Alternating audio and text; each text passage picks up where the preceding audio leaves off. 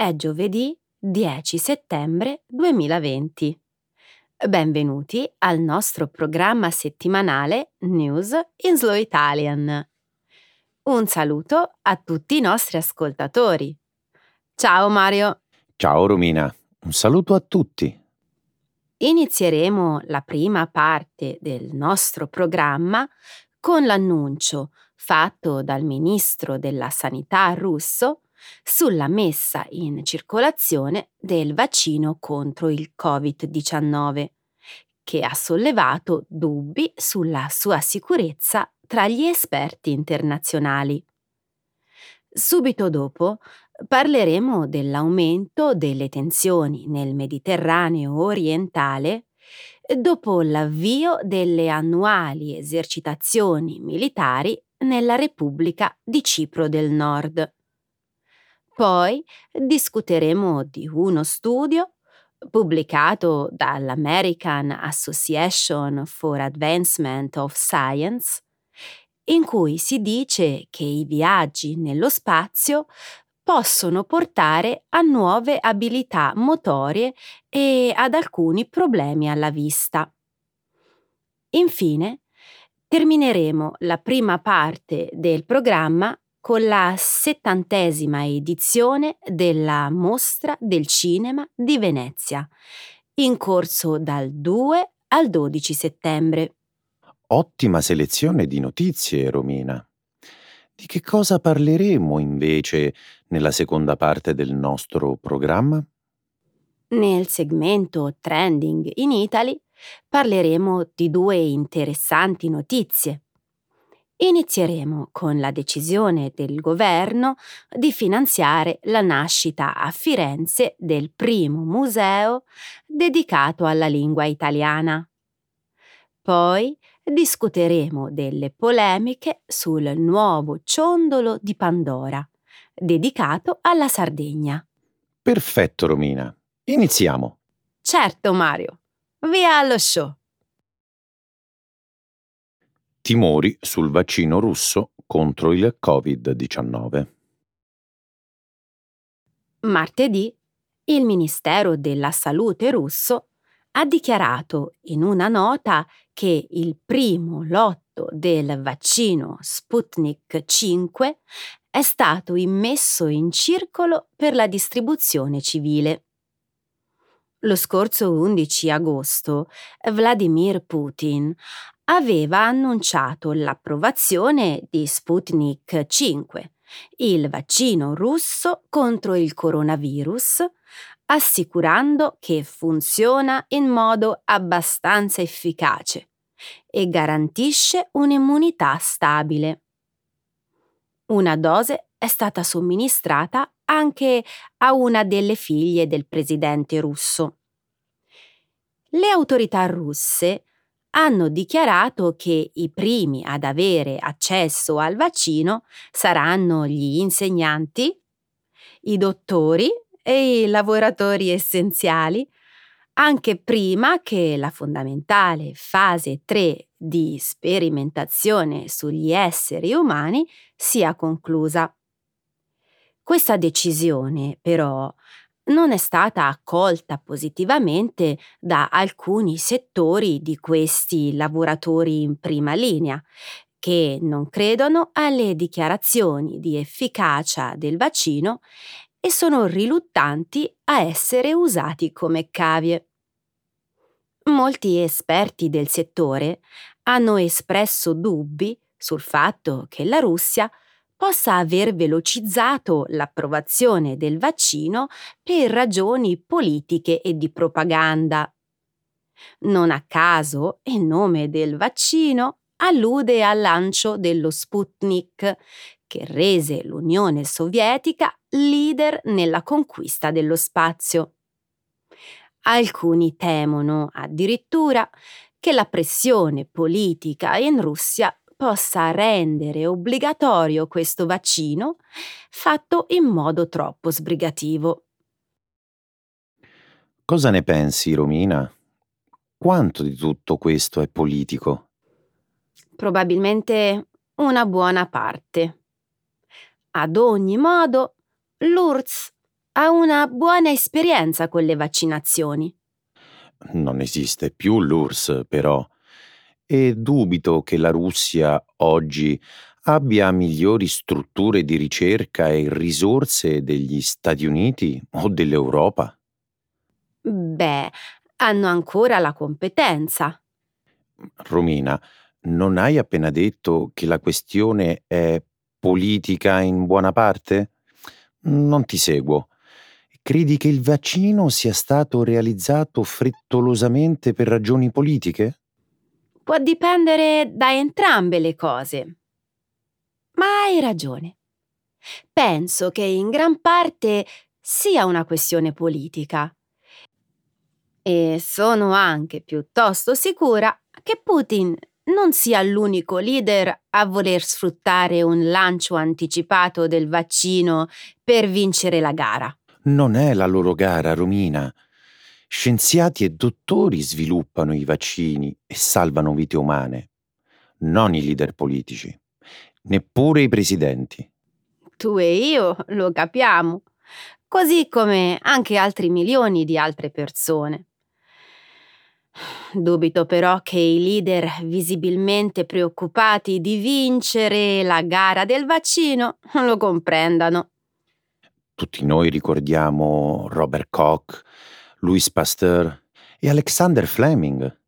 Ci ricordiamo invece dei nomi dei leader politici di quel tempo? Hmm, io non me li ricordo. Neanch'io. E va benissimo così.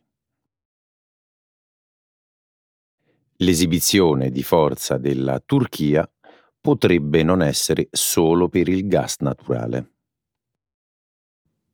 Lo scorso 6 settembre la Turchia ha dato il via alle annuali esercitazioni denominate Mediterranean Storm nella Repubblica Turca di Cipro del Nord, un'area riconosciuta solamente da Ankara nel pieno delle crescenti tensioni nel Mediterraneo orientale. All'inizio di agosto la Turchia aveva intrapreso un'esplorazione supportata da forze militari per la ricerca di giacimenti di idrocarburi nelle acque tra la Grecia e Cipro. La caccia della Turchia alle riserve di gas e petrolio presenti nelle acque rivendicate dalla Grecia ha messo a dura prova i rapporti tra i due paesi membri della Nato. La Grecia, di contro, per difendere il suo territorio marittimo, ha risposto con delle esercitazioni navali eh, sostenute dal dispiegamento di alcune fregate e caccia da combattimento francesi. Domenica, nel corso di una telefonata, il presidente turco Recep Tayyip Erdogan e il presidente del Consiglio europeo Charles Michel hanno discusso dei recenti sviluppi nel Mediterraneo orientale. Il leader turco ha invitato l'Unione Europea a essere giusta e imparziale. La Francia, poi, ha dichiarato che l'escalation del conflitto della Turchia con la Grecia e Cipro sarà l'argomento principale della riunione del Consiglio europeo di questo mese, quando saranno discusse le sanzioni contro Ankara. Non va per nulla bene, Romina. Due paesi membri della Nato stanno mostrando i muscoli l'uno contro l'altro per il possesso di giacimenti di gas e petrolio. Temo che in realtà la questione sia molto più profonda. La Turchia vuole tornare a essere la potenza dominante di quell'area e godere di un'influenza maggiore in Europa. Sono certo che in questo momento la Turchia abbia miriadi di ragioni per mostrare i muscoli. Credo però che il possesso di gas e petrolio sia quella principale. Nel bacino di levante del Mediterraneo orientale, che comprende anche le coste siriane, infatti, ci sono giacimenti equivalenti a 1,7 miliardi di barili e 3,5 trilioni di metri cubi di gas naturale. Ok, facciamo un ulteriore passo avanti nella nostra analisi. Nel 2019 il consumo totale di gas naturale in Europa è stato di 554,1 miliardi di metri cubi. Capisci dove voglio arrivare? Mm, no, non proprio. Ma dai, chiunque controlli le risorse marittime del Mediterraneo orientale potrebbe diventare potenzialmente il maggiore rivenditore di energia dell'Europa. I viaggi nello spazio possono portare a nuove abilità motorie, ma anche a disturbi della vista. In uno studio pubblicato lo scorso 4 settembre dall'American Association for Advancement of Science, si sostiene che il corpo umano è influenzato dalla microgravità, dall'aumento delle radiazioni e dall'isolamento sociale. Le conseguenze della microgravità includono la ridistribuzione dei fluidi corporei, perdita di massa muscolare e disturbi sensoriali. Per fortuna, il corpo umano è in grado di adattarsi a nuovi ambienti e condizioni. Il cervello, in particolare, ha una formidabile capacità d'adattamento. I ricercatori hanno utilizzato una tipologia di risonanza magnetica 3D per eseguire delle scansioni delle aree cerebrali di otto cosmonauti russi circa sette mesi dopo il ritorno da lunghe missioni sulla Stazione Spaziale Internazionale.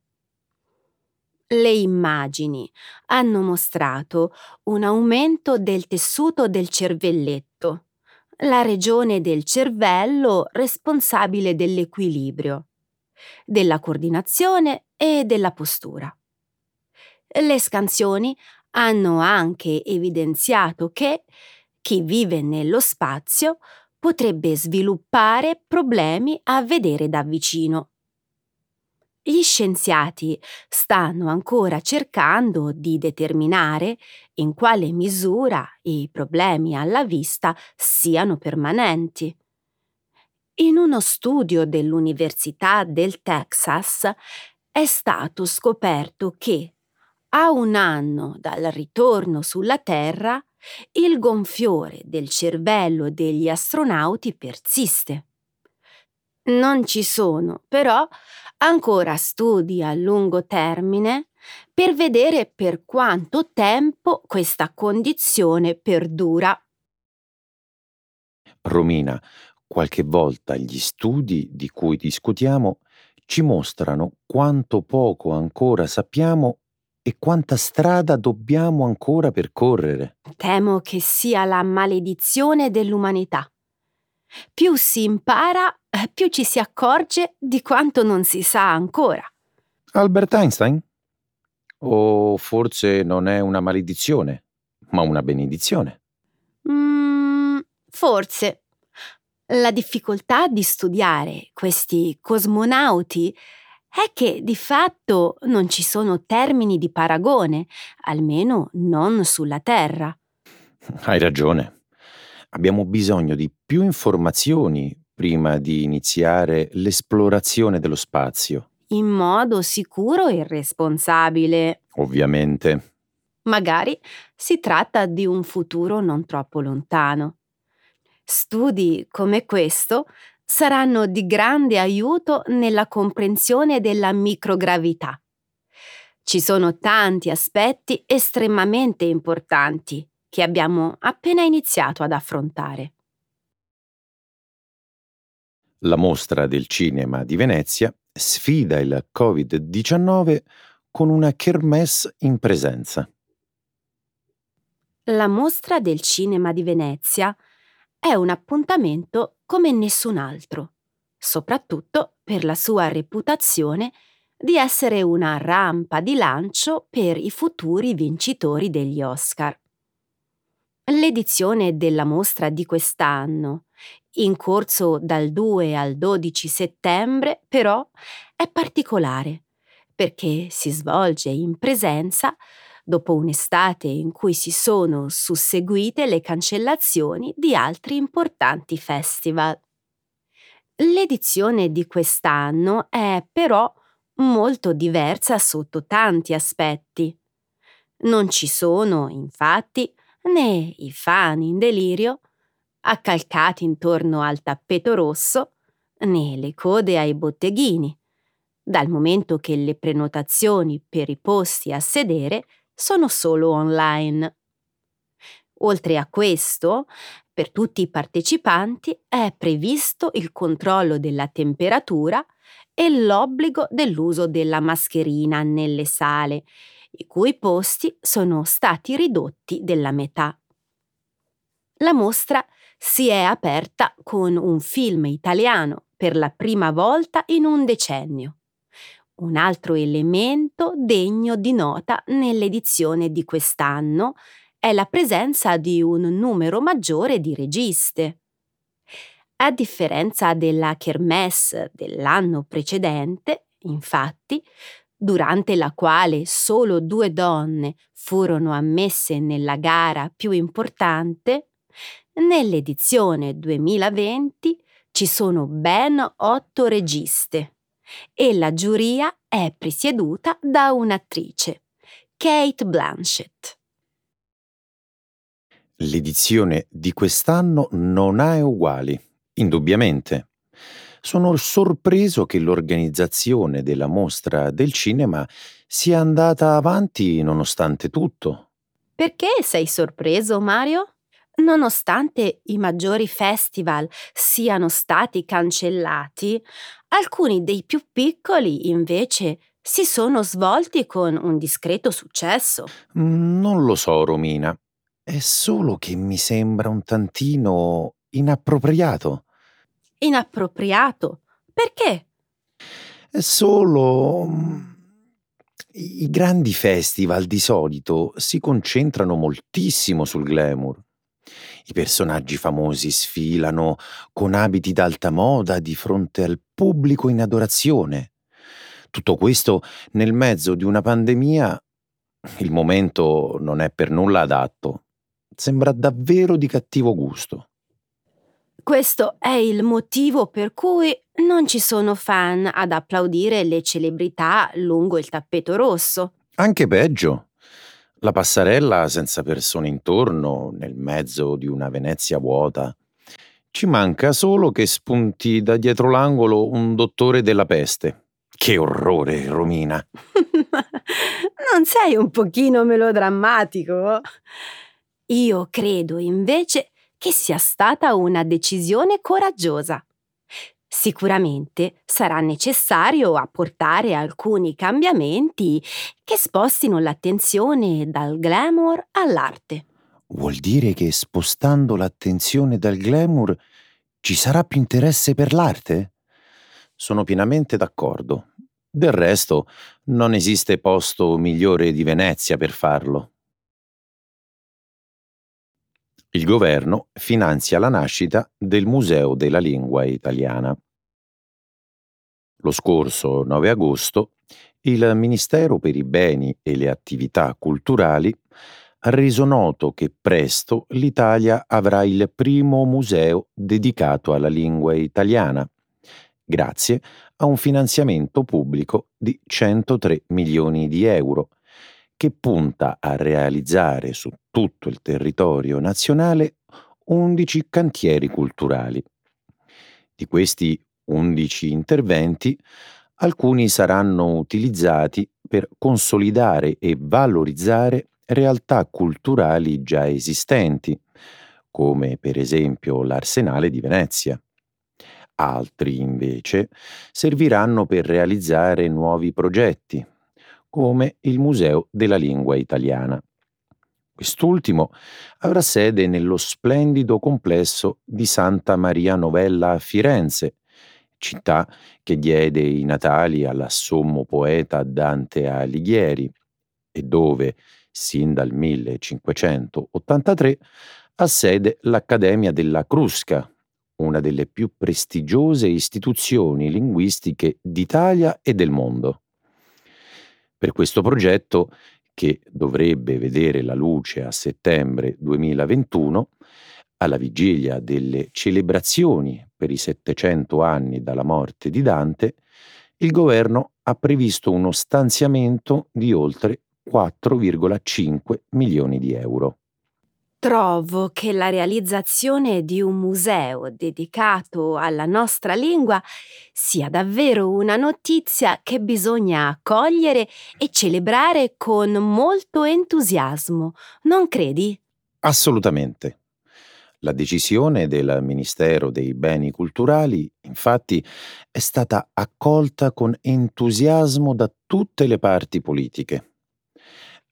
A essere onesti, però, trovo un po' esagerato destinare tutti questi fondi pubblici alla creazione di nuovi progetti, quando ci sono tantissimi musei italiani che necessiterebbero eh, di aiuti economici per opere di restauro e manutenzione. Hai ragione. L'Italia ha un patrimonio storico molto vasto e sono centinaia i siti che avrebbero bisogno di fondi governativi. Questo però non deve impedire la realizzazione di nuovi luoghi culturali capaci di attirare l'interesse del pubblico e generare incassi. Ok, ho capito dove vuoi arrivare per te è più importante puntare ai ricavi anziché garantire la salvaguardia di pezzi di storia italiana che rischiano di soccombere al tempo e alla mancanza di manutenzione. No, dico soltanto che bisogna anche guardare al futuro e investire in nuovi progetti. In un momento di crisi finanziaria come quella che stiamo affrontando, musei di questo genere possono contribuire al rilancio dell'economia nel settore turistico.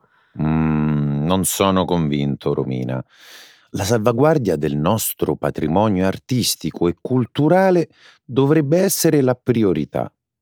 Temo, purtroppo, che la smania di annunciare nuovi grandiosi progetti abbia a che fare con logiche dettate da esigenze elettorali e politiche. Che cosa intendi, Mario? Lo scorso 11 agosto ho letto sul quotidiano online Fanpage un'intervista a Tommaso Montanari, un noto storico dell'arte. Secondo Montanari, il progetto culturale non sarebbe altro che un insieme di ricche mance elettorali per sindaci e amministrazioni, come quella fiorentina, in linea con il Partito Democratico. Mentre a Firenze la Biblioteca Nazionale muore, si gettano soldi pubblici per un progetto che, già quando nacque, era una patetica imitazione della piramide del Louvre. Mance preelettorali a una giunta di una città che avrebbe bisogno di tutt'altro. Povera Firenze mia, ha dichiarato. Dai, Mario. Credi davvero che il governo abbia finanziato queste opere solo ed esclusivamente per supportare la rielezione di politici vicini ai partiti al governo? Mm, mm, mm, mm, io qualche dubbio ce l'ho. Dai, la nostra è una delle lingue più apprezzate e studiate al mondo e trovo inconcepibile che fino a questo momento il nostro paese non abbia provveduto a realizzare un museo dedicato all'italiano. Quindi, meglio tardi che mai. Il ciondolo a forma di pecora di Pandora offende la Sardegna. Lo scorso 12 agosto, il quotidiano Il Messaggero ha dedicato un articolo alle polemiche sorte intorno alla nuova collezione di ciondoli che la nota azienda di gioielli danese Pandora ha voluto dedicare all'Italia e alle sue bellezze storiche, paesaggistiche e culturali. La nuova linea di gioielli, intitolata Pandora Loves Italy, comprende 12 charm, dedicati a città e regioni del bel paese. Si va dal Colosseo di Roma alla pizza di Napoli, passando per il Giglio di Firenze e il Ponte di Rialto di Venezia. Per omaggiare la Sardegna, invece, è stato scelto un ciondolo a forma di pecora, che però ha fatto insorgere il popolo dei social. Mi chiedo perché i creativi di Pandora abbiano scelto di usare proprio una pecora, quando in Sardegna ci sono spiagge, nuraghi e tante usanze tipiche che la rendono una terra unica e particolare. Sarebbe interessante conoscere la risposta a questa domanda. Ma dai, Romina, non bisogna essere particolarmente ferrati nel marketing per fare meglio. Pandora avrebbe potuto scegliere, per esempio, la bandiera dei quattro mori, la maschera carnevalesca dei mammutones, oppure il buonissimo pane carasau. Non so, Mario. Non credo che le estimatrici dei gioielli Pandora farebbero la fila per acquistare ciondoli raffiguranti le maschere mammutones o il pane carasau. Mm, probabilmente hai ragione. Questi simboli sul mercato internazionale sono poco vendibili. Secondo il mio punto di vista, Pandora è caduta in una gaffa involontaria, cui non si dovrebbe dare troppa importanza. In realtà, se si va a vedere il sito ufficiale dell'azienda di gioielli, ci si rende conto che il ciondolo a forma di pecora non viene riferito direttamente alla Sardegna, ma simboleggia l'importanza dell'aspetto interiore, della diversità e della gentilezza. Mm, non lo so, Romina. Eh, continuo a essere perplesso. Anche gli altri ciondoli hanno suscitato polemiche, per via di abbinamenti piuttosto banali o discutibili. Mi stupisce molto che Pandora si ritrovi al centro delle polemiche per la seconda volta in poco tempo. Ti ricordi la campagna pubblicitaria di Natale 2017, subissata di critiche perché giudicata sessista? Certo che me la ricordo. Nel mezzanino di diverse fermate della metropolitana di Milano, sotto Natale, furono affisse locandine giganti in cui, a caratteri cubitali, si chiedeva ai pendolari un ferro da stiro, un pigiama, un grembiule, un bracciale Pandora. Secondo te cosa la farebbe felice? In quell'occasione Pandora commise un grosso errore. Non penso però che il caso si possa paragonare al ciondolo della pecora sarda. Ma vabbè, ormai il danno è fatto. Spero però che l'azienda di gioielli danese si scusi al più presto per questa scelta. E perché no, che magari sostituisca il ciondolo con altri simboli che rappresentano meglio la bellezza, la cultura e la storia della Sardegna.